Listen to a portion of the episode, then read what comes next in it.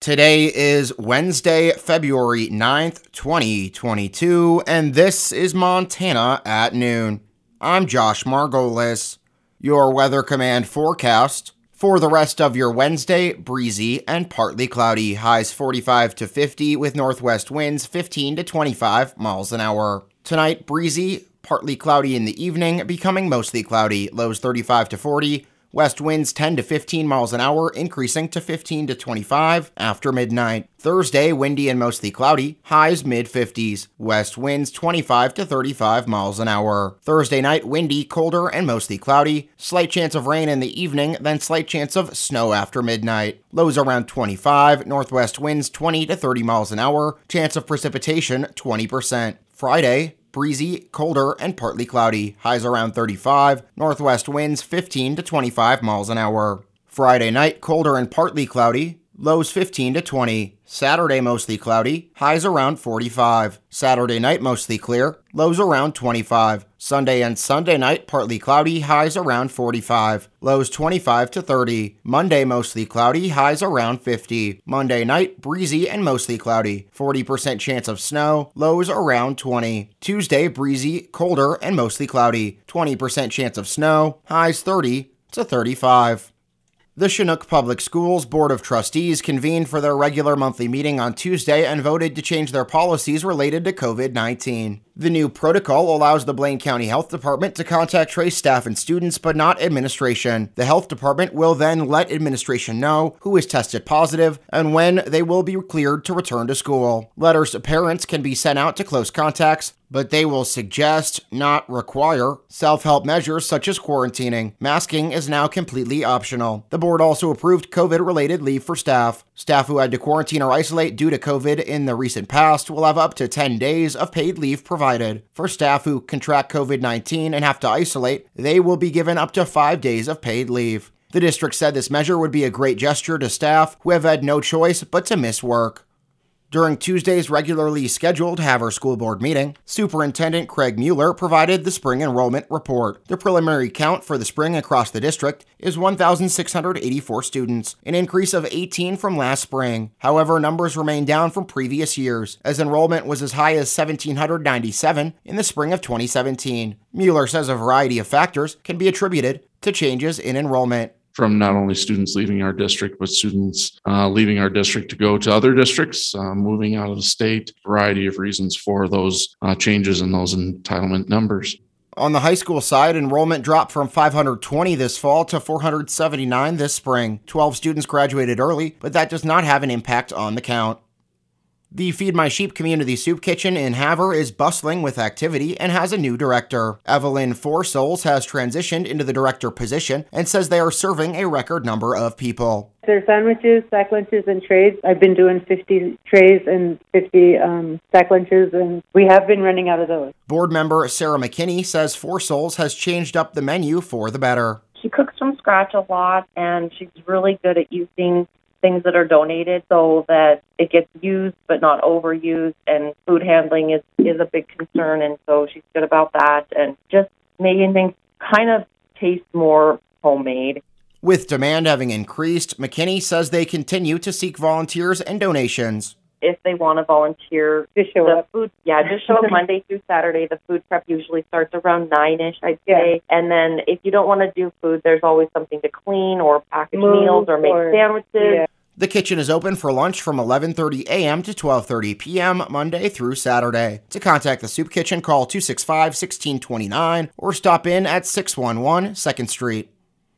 A single family dwelling suffered extensive damage and one person suffered minor injuries in a fire Tuesday afternoon just west of Havre. Havre Fire Chief Mel Paulson says they were dispatched to the fire at 4:30 p.m. on the 6200 block of 2nd Street Northwest. They were on the scene for about 3 hours. First responders arrived with 3 engines, 2 ambulances, and around 15 personnel and were able to knock down the blaze. Damage to the structure is extensive, but it is unclear at this time if it is a total loss. One person suffered minor injuries and did not have to be transported to the hospital for treatment. Paulson says the family that was displaced says they have a place to stay. The cause of the fire remains under investigation.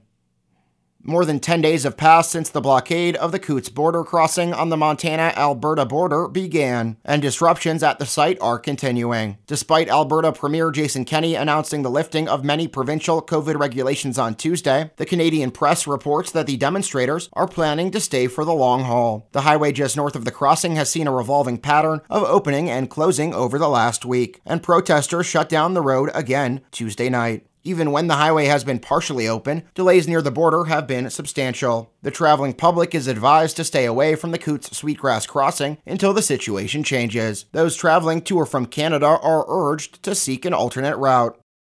Now, taking a look at those local COVID updates we received yesterday. We'll start off with Hill County. Yesterday, they reported 45 new COVID cases and 35 recoveries. Total case count for Hill 4,605. 165 active, 1 hospitalized, 4,369 recoveries, 71 deaths. In Blaine County yesterday, they reported 22 new COVID cases and 21 recoveries. So the total case count for Blaine 2,179, 99 active, 3 hospitalized, 2,050 recoveries, 30 deaths. We did not receive any other COVID case updates as of late, so we'll move on to state news and start off with that daily statewide COVID dashboard update. Today, the state reported 1,032 new COVID cases, bringing the cumulative total to 254,231. Active case count 8,340, active hospitalizations 309, death toll 3,051. The death toll increased by eight, with two each in Gallatin and Missoula counties and one each in Cascade, Valley, Wheatland, and Yellowstone. Counties with the most new cases today Cascade 168, Missoula 124, Gallatin 86, Yellowstone 84.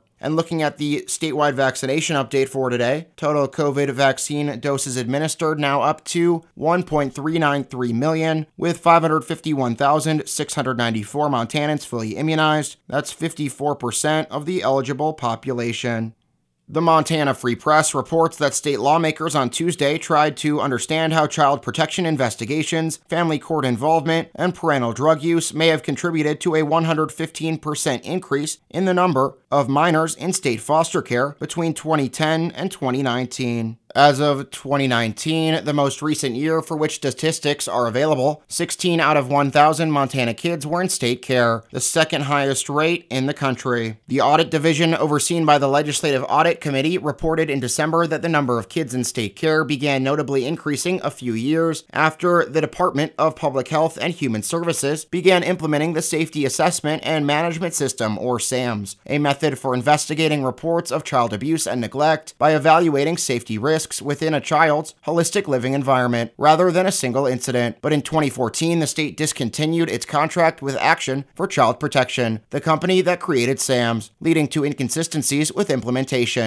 The report found. Elements of the model that Montana put in place without the company's help, auditors said, had to do with changed focus contact with families and mitigating safety issues in the home. The period of significant caseload growth coincided with the state's decision to stop working with Action for Child Protection. The number of children under state care peaked at more than 4,000 in 2018. DPHHS officials agreed with the audit's recommendations to update SAMS program documentation and provide regional administrators with better training on the model. They did not say whether the department intends to renew its contract with Action for Child Protection. Lawmakers auditors, and department officials acknowledge the delicate balance between deciding to remove a child from an unsafe living situation and employing in home safety plans or preventative services to keep children safely in their homes.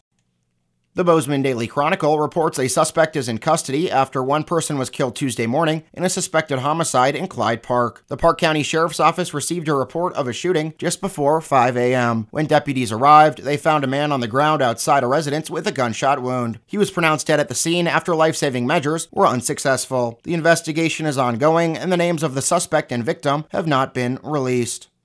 Now, taking a look at local wheat prices for today. Daily prices per bushel. Hill County, winter wheat $7.85, spring wheat $8.71. Blaine County, winter wheat $7.75, spring wheat $8.66. Liberty County, $7.90 for winter wheat and spring wheat $8.71. Chouteau County, winter wheat $7.85, spring wheat $8.71.